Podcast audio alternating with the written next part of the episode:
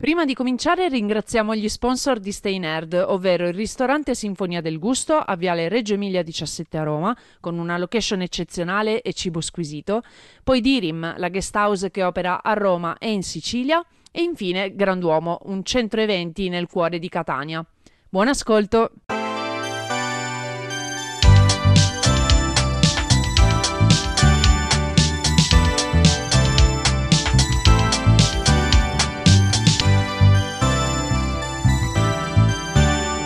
Japan Wildlife. Ciao a tutti e ben ritrovati su Japan Wildlife, lo show di Stay dedicato ad anime, manga e Giappone. Io sono Alessia e quest'oggi, come avrete capito, voglio parlarvi di Tokyo, la capitale del Giappone, perché ha una storia molto ricca e affascinante che abbraccia millenni di cambiamenti politici, culturali ed economici non li andremo a vedere ovviamente tutti in questa puntata, però ehm, c'è anche un altro motivo per cui ho deciso di, di parlarvene, soprattutto dal punto di vista eh, della cultura pop, perché comunque ehm, dalle sue umili origini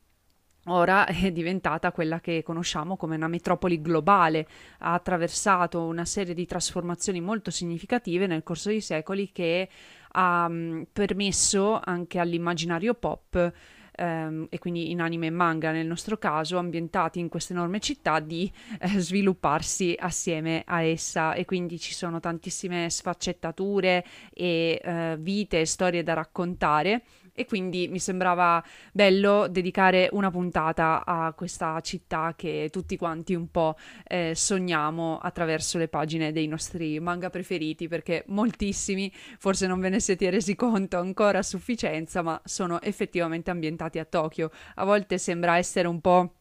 il centro del mondo come capita magari nei film americani per New York o Los Angeles, succede tutto lì, no? E ci arriveremo, lo vedrete, perché intanto iniziamo con la storia di Tokyo, che poi in realtà eh, non andiamo tremendamente lontano perché altrimenti qui diventa proprio una lezione di storia e non è quello che voglio, però eh, iniziamo dal periodo Edo, quantomeno, proprio perché ehm, in questo periodo, cioè dal 1603 al 1868, la città eh, diviene proprio capitale eh, del Giappone e quindi anche cuore culturale e di scambi commerciali per il paese che è stato recentemente unificato sotto il governo dello shogunato Tokugawa.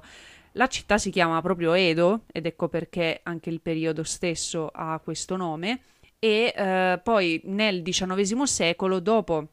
un lungo periodo di isolamento proprio durante questi secoli del periodo Edo, finalmente il Giappone si apre e di conseguenza eh, la cosiddetta restaurazione Meiji, quindi sempre nel 1868, oltre a portare alla caduta dello shogunato Tokugawa, porta anche alla trasformazione ehm, anche di Edo e eh, di quella che conosciamo del Giappone come una nazione industriale. Edo ecco perché ho anche scelto di parlarvene, ehm, cambia nome nel 3 settembre 1868. È vero, ascolterete questa puntata in realtà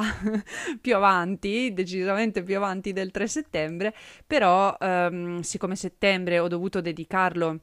ad un altro paio di puntate molto interessanti che ovviamente vi invito a recuperare. Una è dedicata al live action di One Piece e l'altra al fenomeno idol, eh, anche questo affrontato sotto alcuni aspetti culturali particolari. Ecco, allora adesso possiamo finalmente parlare anche di Edo, come giusto che sia, anzi Tokyo, Tokyo che significa capitale dell'est e eh, divenne appunto il nuovo governo centrale qui, eh, venne, venne, insediato qui, in precedenza si trovava a Kyoto e ehm, divenne anche perciò il simbolo, eh, questa città del moderno Giappone, con l'adozione ehm, delle riforme occidentali e dell'industrializzazione accelerata che appunto avvenne grazie al nuovo contatto col mondo che appunto prima era stato estremamente limitato e ci furono anche una serie di trasformazioni urbanistiche, eh, sviluppi infrastrutturali che trasformarono quindi anche l'aspetto della città e eh, questa è una cosa che eh, possiamo vedere un pochino ancora oggi, ehm, questo miscuglio tra eh, antico e moderno, eh, quindi vennero costruite a suo tempo le ferrovie, i parchi pubblici, nuovi edifici e eh, oggi come oggi eh, vediamo il risultato di questo, di questo cambiamento che però è dovuto anche a um, determinate catastrofi eh, di, di, varia eh, natura e intensità. Eh, Tokyo effettivamente, per quanto prima ironizzassi un po' sul, sull'essere il centro del mondo in alcuni, eh, in alcuni racconti, ehm, diciamo che effettivamente è stata teatro di ehm, eventi veramente importanti storicamente. Innanzitutto, ad esempio, per quanto riguarda quelli naturali, ad, eh, abbiamo il terremoto del Canto nel 1923 che eh, causò in effetti una devastazione tale, una perdita di vite umane su vasta scala che ehm, insomma dovette cercare di praticamente recuperare la città, eh, il suo vecchio eh, status. E a un certo punto poi avvenne anche la seconda guerra mondiale e come sappiamo questa ebbe pesanti conseguenze sul Giappone e Tokyo fu pesantemente bombardata. Ehm, e quindi anche qui dopo in effetti tipo una ventina d'anni più o meno perché eh, nel 1945 termina la guerra dopo vent'anni da quel terremoto ancora una volta bisogna ricostruire e riabilitare eh, la città. E divenne un particolare centro finanziario e tecnologico per il paese, attirando però quindi investimenti e innovazione da tutto il mondo e soprattutto l'elemento chiave probabilmente che segnò definitivamente eh, comunque un, una rinascita del Giappone sulla scena internazionale fu probabilmente l'organizzazione delle Olimpiadi del 1964 che eh, erano anche state rimandate a suo tempo durante la guerra, quindi che si svolgessero mh, finalmente anche a Tokyo, quindi in, nel paese diciamo sconfitto e tra l'altro così eh, devastato e mh, appena appena eh, insomma appena ripreso da, da, quel che aveva subito era un, un segnale molto forte di, di ripresa. E oggi la conosciamo anche in effetti eh, dopo aver eh, riospitato eh, le Olimpiadi dopo un'altra, non una catastrofe, però dopo un altro grande evento eh, molto incisivo e impattante su, sulla storia del mondo, ovvero la pandemia. E, e tra l'altro in questo caso purtroppo secondo me Tokyo non ha potuto, um, diciamo, a- ottenere tutti i vantaggi e, e come dire, goderne, de- godere dei, di, di, ciò che avrebbe potuto ottenere da, da, questa, da questa, manifestazione eh, come sarebbe stato se fosse andato tutto liscio. E purtroppo con uh, il rimandare queste, questi giochi al 2021 eh, Tokyo ci ha perso tanto da quel punto di vista, ma sappiamo bene che in verità eh, forse non ne aveva neanche così bisogno oggi come oggi perché eh, la cultura pop eh, giapponese è proprio sulla cresta dell'onda e Tokyo ne è il fulcro, eh, è una metropoli globale all'avanguardia nelle tecnologie, nella moda e appunto ehm, nell'immaginario popolare, è possibile quindi incrociarci tradizione, segni del suo passato e però anche ehm, insomma riuscire a mh, vederne, intravederne un futuro. E la sua storia è un riflesso dell'evoluzione del Giappone stesso che noi co- continuiamo a poter leggere attraverso i manga e appunto con un passato del genere in effetti non si può non provare a immaginare innumerevoli futuri che appunto dagli anni diciamo 50-60 quando il manga insomma ha veramente preso piede ehm, grazie a opere ovviamente a cominciare da quelle di Tezuka ehm, noi insomma possiamo veramente osservare come Tokyo ricoprisse eh, un ruolo preponderante, mm, non solo come sfondo a queste storie, ma a volte anche proprio come entità vibrante in un certo senso, non solo una semplice città, proprio un, un qualcosa molto ricco di energie pulsanti, ehm, positive e negative anche e, e, questo appunto lo vedremo nelle rappresentazioni anime e manga di cui ho voglia di parlarvi oggi. Io ovviamente ve ne cito solo alcune, quelle che io eh, comunque conosco e di cui ho eh, usufruito in prima persona e vi invito ovviamente se ve ne vengono in mente altre e volete discuterne a scrivermi sul mio Instagram orient underscore 94 oppure ehm, a commentare anche attraverso il nostro ehm, canale YouTube oppure anche sulle pagine di Stay Nerd, quindi Facebook e Instagram, o ancora pure a unirvi nel gruppo Telegram dove cercherò di recuperare un po' ehm, i contatti perché è un po' difficile in effetti, riesco a malapena stare dietro al mio profilo Instagram e quindi ehm, se però vedo che rispondete o cercate di eh, voler chiacchierare, io ovviamente sono sempre disponibile, perciò mi trovate insomma dappertutto tutto. e come detto prima, il periodo Edo o anche Tokugawa, proprio perché era mh, mm, al governo lo shogunato Tokugawa, fu un'era con eh, caratteristiche simili a quelle di una società feudale, ehm, in cui quindi lo shogunato si impose a discapito del potere dell'imperatore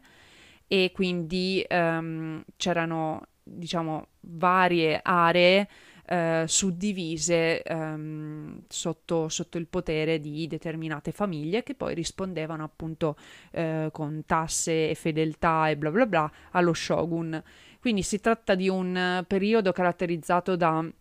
quello che dicevo prima, questa chiusura che si, mm, si, chiama Sakoku in giapponese, proprio una chiusura del paese con la sola eccezione uh, di Nagasaki, dove mm, attraverso quel porto potevano giusto giusto importare ed esportare merci gli olandesi. Uh, tutto il resto di europei, eccetera, furono proprio banditi e quindi i rapporti um, con i paesi esteri vennero recisi per più di 200 anni facendo sì che il Giappone, nel rimanere chiuso così in se stesso, um, potesse rif- far rifiorire i propri modelli confuciani, i, va- i, propri valori classici e quindi determinate tradizioni um, che potessero così radicarsi nel profondo e di cui in effetti vediamo ancora oggi diciamo le conseguenze uh, che poi ovviamente sono state amplificate da uh, determinata propaganda durante la seconda guerra mondiale e quindi eh, questo è stato un periodo molto eh, preponderante per quanto riguarda la cultura giapponese che conosciamo oggi. E um,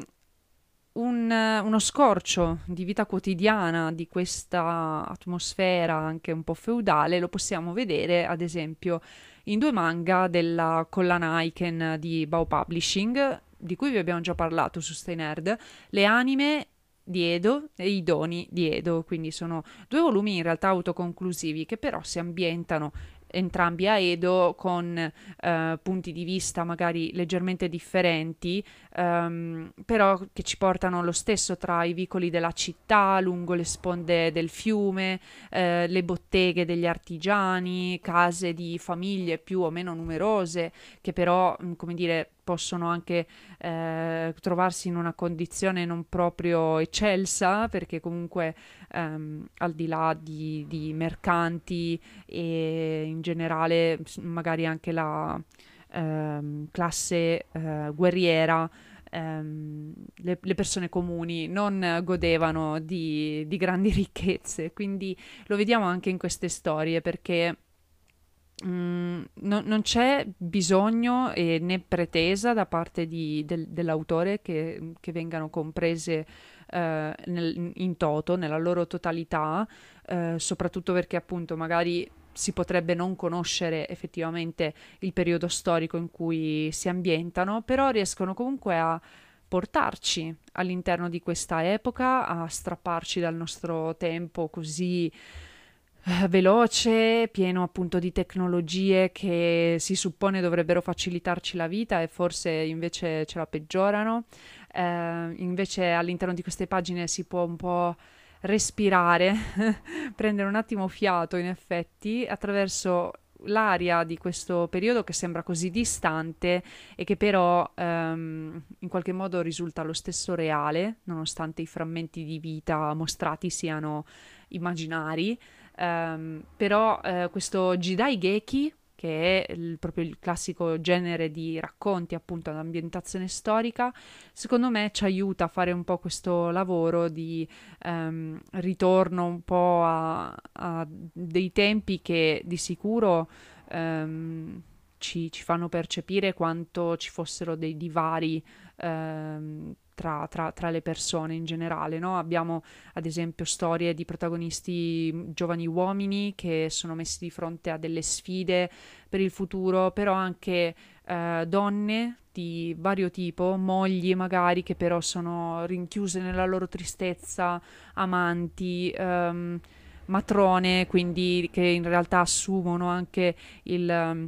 ruolo di, di, guida di una famiglia, nonostante eh, in realtà fosse già stabilito abbastanza un, un sistema più patriarcale, eh, madri che vengono lasciate sole a stare appresso ai figli e anche anziane che però poi si scopre essere eh, ad esempio delle cortigiane. Tra l'altro a proposito di cortigiane, anche qui se volete approfondire c'è eh, un, un, articolo dedicato al mondo eh, delle, delle Oiran e, e, del mondo fluttuante perché tra l'altro sempre mh, all'interno di questi due volumi ehm, i capitoli hanno all'inizio queste rivisitazioni eh, come illustrazione eh, di eh, soggetti classici degli ukiyo-e, quindi le stampe rappresentanti appunto il mondo fluttuante, che è il termine mm, molto romantico, devo dire, però per indicare in verità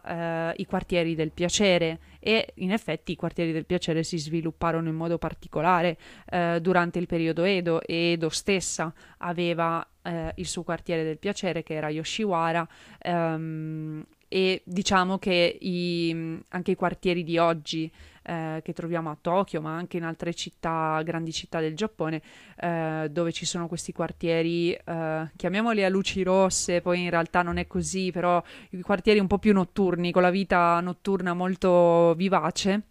in realtà sono in effetti un rimasuglio di questi, di questi quartieri del piacere. E quindi ecco, um, il manga di Koichi Masahara, le anime di Edo o i doni di Edo è un ottimo modo per conoscere, diciamo, uno dei vari volti di Tokyo, eh, a cominciare appunto da quello più, più, antico, in un certo senso, almeno di quelli che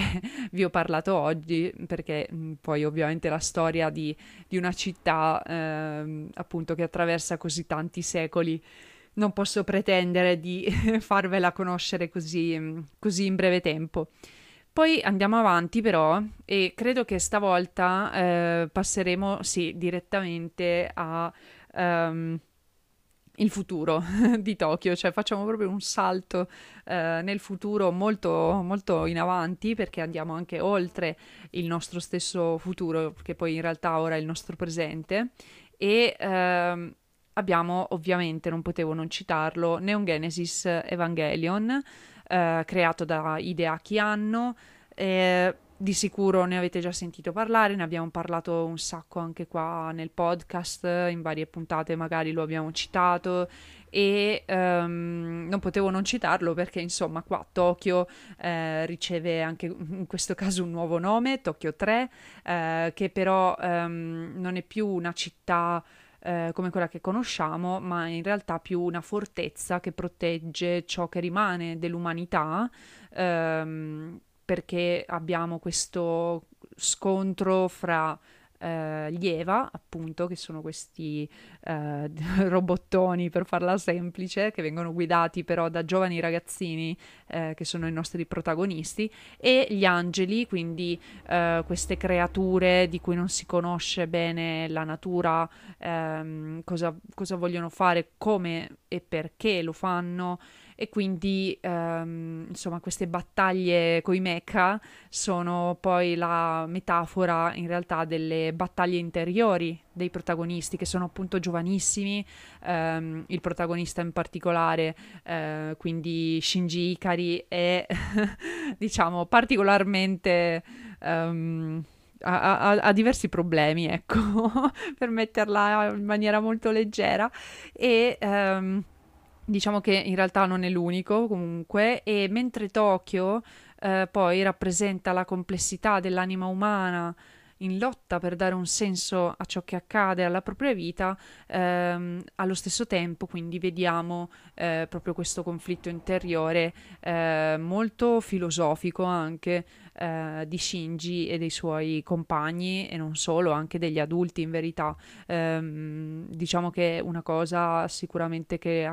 che mi è piaciuta di Evangelion, nonostante pure io non l'abbia compreso del tutto appieno, ed è molto difficile secondo me, tanta gente non l'ha capito, però una cosa che mi è piaciuta è che appunto ehm, gli adulti risultano a, a, loro volta perduti in qualche modo, non sanno neanche loro bene che cosa fare ed è una cosa che um, invece a, oggi ci sembra che i ragazzini, i ragazzi, i giovani in generale vengono trattati come al solito, um, insomma, persone che non, non conoscono la realtà o insomma in, in qualche modo sono così ingenui da non poter prendere decisioni, prendere posizione e quindi eh, abbiamo invece degli adulti e delle generazioni più vecchie che eh, impongono invece le loro scelte come se fossero le uniche e in assoluto le migliori eh, mentre appunto poi abbiamo spesso riscontro del fatto che non sia così e avviene la stessa cosa in Neon Genesis Evangelion secondo me, quindi um, lo, lo vedrete appunto questo questo conflitto anche generazionale magari eh, in quest'opera che appunto rispecchia molto bene riflessioni sul significato um, poi in generale dell'esistenza e dell'io ehm, che fa anche appunto il regista. E secondo me manco lui appunto idea chi hanno secondo me non ha nemmeno lui capito bene dove volesse andare a parare con Evangelion però vabbè gli, gli vogliamo bene lo stesso l'opera ci piace ugualmente. Um, so che qualcuno magari l'ha sempre evitata per via del, uh, dell'adattamento in italiano da parte di uh, Gualtiero Cannarsi, però um, diciamo adesso sembrerebbe essere stata rivisitata, dovrebbe essere quindi disponibile su Netflix nuova, um, questo nuovo adattamento, questa nuova versione uh, anche in italiano, quindi vi invito a recuperarlo se potete perché appunto vedrete già un'altra Tokyo diversissima di sicuro di, da quella di, di, poco fa delle anime di Edo. Dopodiché um, Tokyo, sempre come teatro di battaglia, ma uh, in questo caso più spirituale, uh, la vediamo anche in un manga che purtroppo non è mai stato concluso per via di uh, varie vicissitudini dovute anche a eventi um, insomma diciamo abbastanza brutali come quello uh, del serial killer otaku um, come si chiamava? Tsutomu Miyazaki ecco eh, che purtroppo, eh, essendo pro- appunto un otaku, aveva eh, nella sua stanza diversi manga, tra cui anche questo, che quindi, eh, come dire, è stato vittima ehm, di questa, come dire, pulizia e cancellazione. Cancellazione, letteralmente, perché alla fine eh, si dice così quando non vengono più, più, pubblicati, si dice che vengono cancellate le serie e quindi eh, X, eh, 1999 delle Clamp, eh, ha subito questa, questa, fine, nonostante le Clamp giustamente, cioè non è che volessero fin- interromperlo, volevano finirlo e vorrebbero ancora finirlo, che io sappia, però non ci sono i presupposti eh, apparentemente. Um, per, per, per, rientrare in una qualche rivista, che è strano perché appunto a, ad, ogni, ad, ogni, modo eh, una rivista c'era che lo pubblicava, però forse era anche considerato boh, troppo vi- violento in qualche modo per l'epoca, forse un po' mh, anche, anche nel, sua, nel suo mescolare eh, determinate credenze, anche magari religiose, eh, forse ad un certo punto era fastidioso, non saprei. Um, però a me piace molto quando, quando, si incrociano, diciamo, diverse culture anche sotto questo aspetto un pochino più esoterico, se vogliamo, perché in X eh, le Clamp trasportano Tokyo in un conflitto soprannaturale, come vi dicevo, tra forze divine e la città è destinata a essere il luogo in cui anche eh, verrà deciso il destino dell'umanità quindi eh, vi fa capire perché il titolo X 1999 c'era questo immaginario per cui il nuovo millennio doveva essere l'inizio della fine del mondo. E allora ci, mh, mm, ci, sono queste fazioni, queste due fazioni che cercano di guadagnare il controllo eh, sulla città e, e, quindi fanno questa epica battaglia, diciamo, tra bene e male, che però ehm, portano anche Tokyo a essere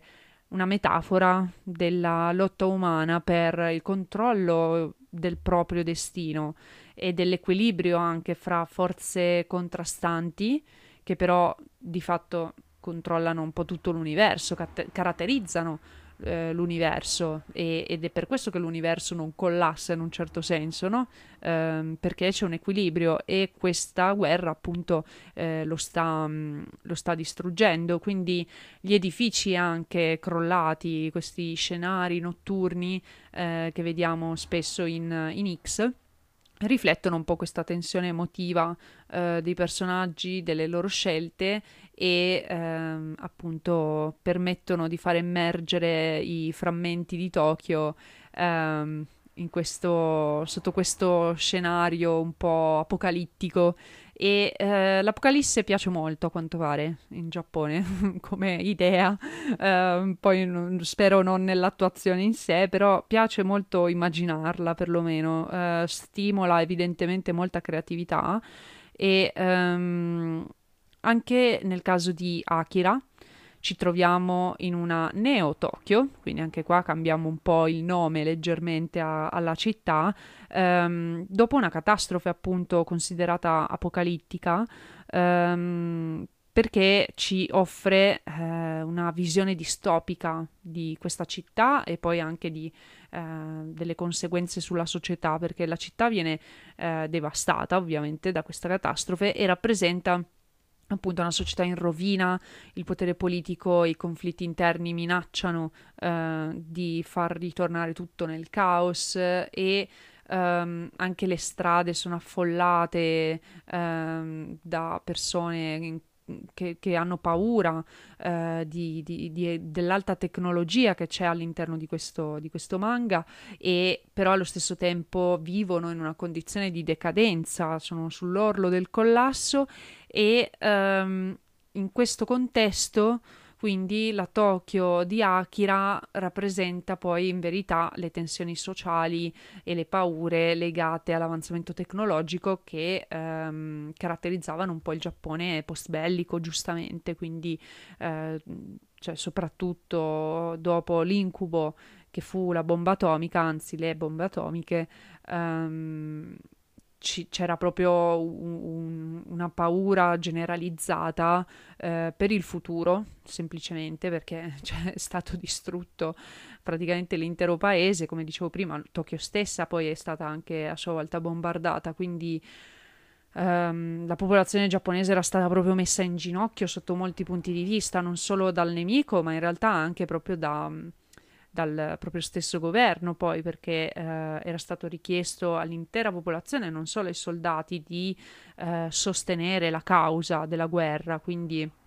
anche eh, le donne insomma dovevano lavorare sostanzialmente nelle industrie eh, di produzione di armi o comunque in generale eh, per sostentare il, il, paese nel mentre che gli uomini erano al fronte insomma. Quindi um, fu un periodo veramente duro che ha segnato particolarmente anche le opere che poi si sono susseguite. Quella di Akira è solo una, de, uno, uno, degli esempi. Eh, Katsuhiro Otomo ha, ha scelto di offrire questa visione, eh, però mh, mettendola diciamo in un, in un futuro più distante.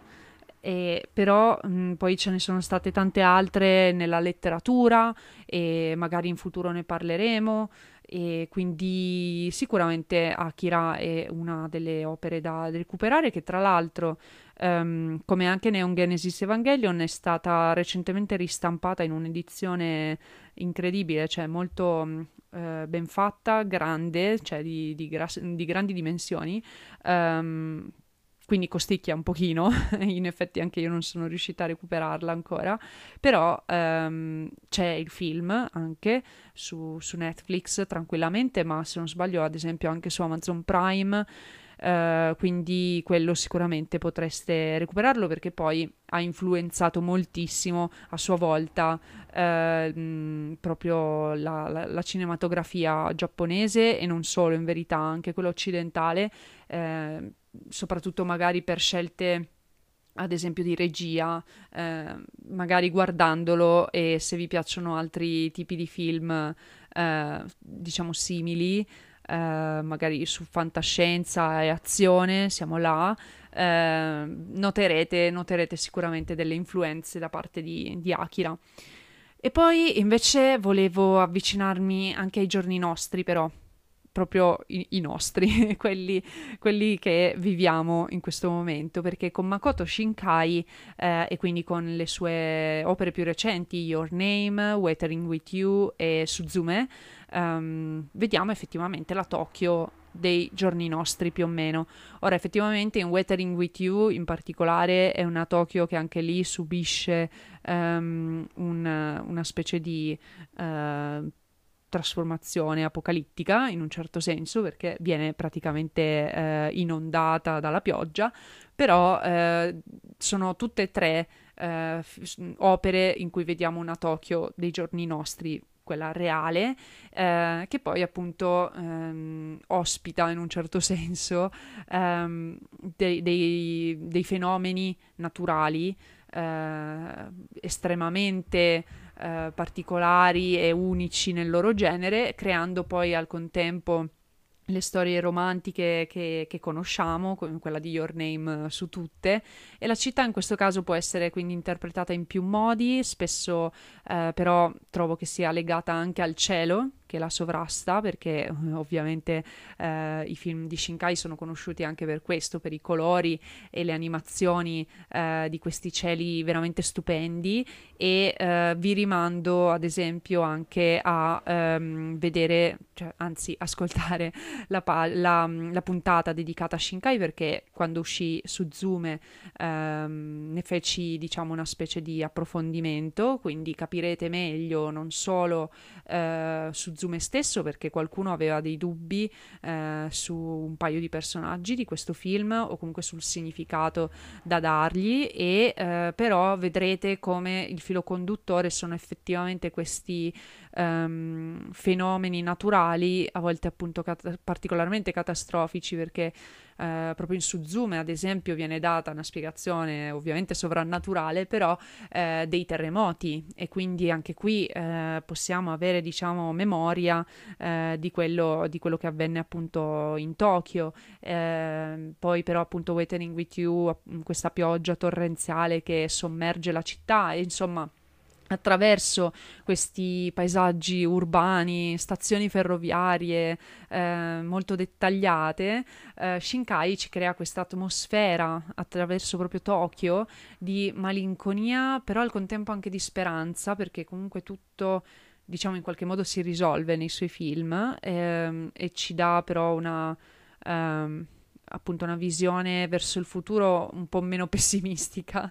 di quelle, di quelle precedenti di cui abbiamo parlato, eh, mostrando come Tokyo e quindi in realtà anche altri luoghi del Giappone, soprattutto quelli un po' mistici, eh, siano, possono essere il simbolo delle relazioni umane eh, e anche dell'importanza del momento presente e dei legami duraturi eh, in un mondo che appunto è in evoluzione, e quella stessa che poi contraddistingue da sempre proprio Tokyo. Quindi a me, cioè io sono molto affezionata, piacciono molto i, i film di Shinkai, ehm, perciò se ancora non li avete visti, non so dove siate vissuti fino adesso, recuperateli. A me è piaciuto molto anche Suzume, nonostante um, Your Name sia di sicuro ancora in testa e Weathering with You devo rivederlo, però è quello che ricordo meno appunto, perciò lo metterei tipo terzo in classifica di questi ultimi ehm, film del regista che eh, appunto sono accomunati da, questa ambientazione e da questa mh, visione del mondo eh, un po' più... Mm, sì, sovrannaturale, però Mm, sempre in qualche modo collegata a, a, alle emozioni e al sentimento umano. E infine, voglio concludere con uh, insomma un, un, altro esempio uh, che abbiamo citato di nuovo più di una volta, eh, ovvero uh, Tokyo Godfathers, che è un film di Satoshi Kon. Quindi vedete che abbiamo anche fatto un passaggio proprio da, da, manga a anime, um, attraverso i quali poi ovviamente potete passare sempre anche voi Quindi dal cartaceo alla pellicola senza problemi, però nel caso di eh, Tokyo Godfathers non ci sono cartacei e eh, questa pellicola in particolare rende Tokyo protagonista proprio perché ehm, la città è, è, è, immersa nell'atmosfera natalizia, appare quindi molto bella ovviamente e dolce, però allo stesso tempo ehm, un po' algida, un po' eh, severa anche con eh, gente che è piena di entusiasmo no? per, per questo periodo che per i giapponesi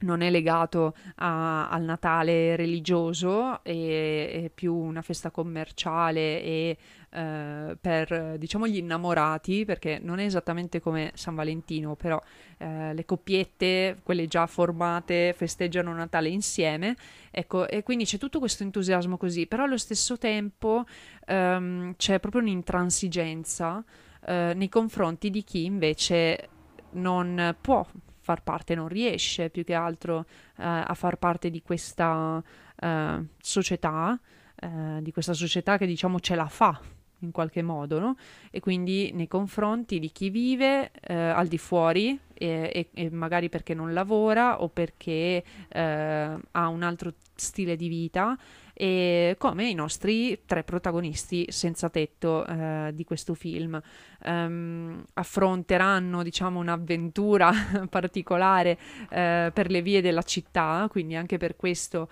Tokyo protagonista veramente li vediamo andare ovunque semplicemente per riuscire a trovare i genitori di una bambina che sembrerebbe essere stata diciamo abbandonata e loro, quindi questi tre senza tetto, diventano un pochino i, i suoi eh, genitori adottivi per... Um, per tutte le strade di Tokyo sotto le luminarie di Natale che eh, a prescindere quindi dal credo religioso e da chi sei tu e, e, durante la tua vita che cosa ti è successo ti tratteranno, ti illumineranno allo stesso modo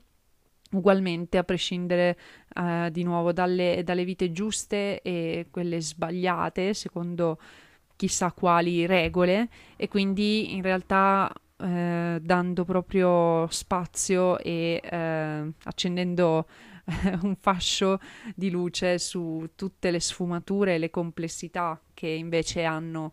queste vite e di conseguenza um, tutto quello che può aver generato magari le, le difficoltà eh, che una persona sta vivendo. E quindi è, è un bel modo se volete da, eh, per, per, cambiare un pochino anche i, i, film da guardare a Natale. Eh, noi ve l'abbiamo suggerito spesso proprio, proprio in questo contesto. E ve ne parlo adesso, però insomma magari mi starete ascoltando durante dicembre, chi lo sa, e quindi eh, magari vi può servire come reminder. Perciò eh, detto tutto questo, mi sembra chiaro che Tokyo ehm, si erga come una presenza dinamica, vitale in diverse opere, io veramente ve ne ho citate pochissime, rappresentando non solo poi quindi lo sfondo visivo, ma anche un elemento proprio centrale anche magari della trama, eh, perché secondo me una cosa come Tokyo Godfathers, ad esempio, non poteva ambientarsi di sicuro in un paesino eh, della campagna giapponese, quindi doveva essere proprio Tokyo. E quindi eh, Tokyo plasma queste storie e ne incarna eh, diverse metafore anche profonde e, e, appunto è un serbatoio di, di ispirazione um, e molto più di, di, una, di una, semplice città uh, può permetterci di osservare come, come, con una lente di ingrandimento uh,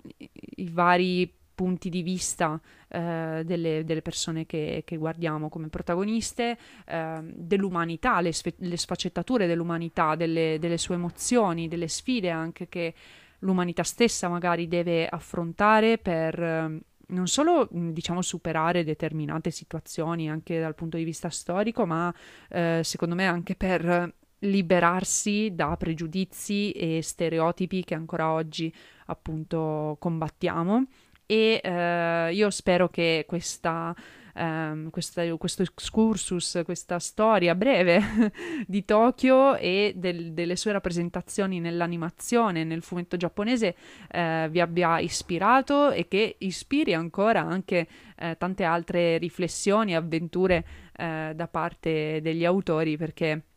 di sicuro continuiamo ad averne bisogno e, e, spero anche che nel caso in cui la visiterete vi ricorderete di questi, um, di questi scorci che vi ho mostrato, cioè di queste altre luci sotto cui vedere uh, la città. E quindi vi ringrazio per l'ascolto, ci risentiamo ehm, al prossimo episodio di Japan Wildlife. Come eh, vi ho detto prima, potete trovarmi eh, su Telegram, ma anche sul mio profilo Instagram, orient underscore 94 e ovviamente se seguite i canali eh, social di Stay Nerd non vi perdete anche lì nessuna puntata. Eh, vi ricordo anche giusto perché eh, se volete davvero supportare il podcast di mettere delle stelline su Spotify per uh, dire che vi è piaciuto, vi piace Japan Wildlife, in modo tale che così Spotify lo possa suggerire ad altre persone appassionate di Giappone come voi. E se vi va anche ovviamente condividete uh, le puntate che più vi piacciono e um, magari ovviamente potete darmi dei suggerimenti su altre puntate che vorreste ascoltare e insomma ecco fatto, detto tutto credo e noi ci rivediamo alla prossima puntata di Japan Wildlife. Bye bye!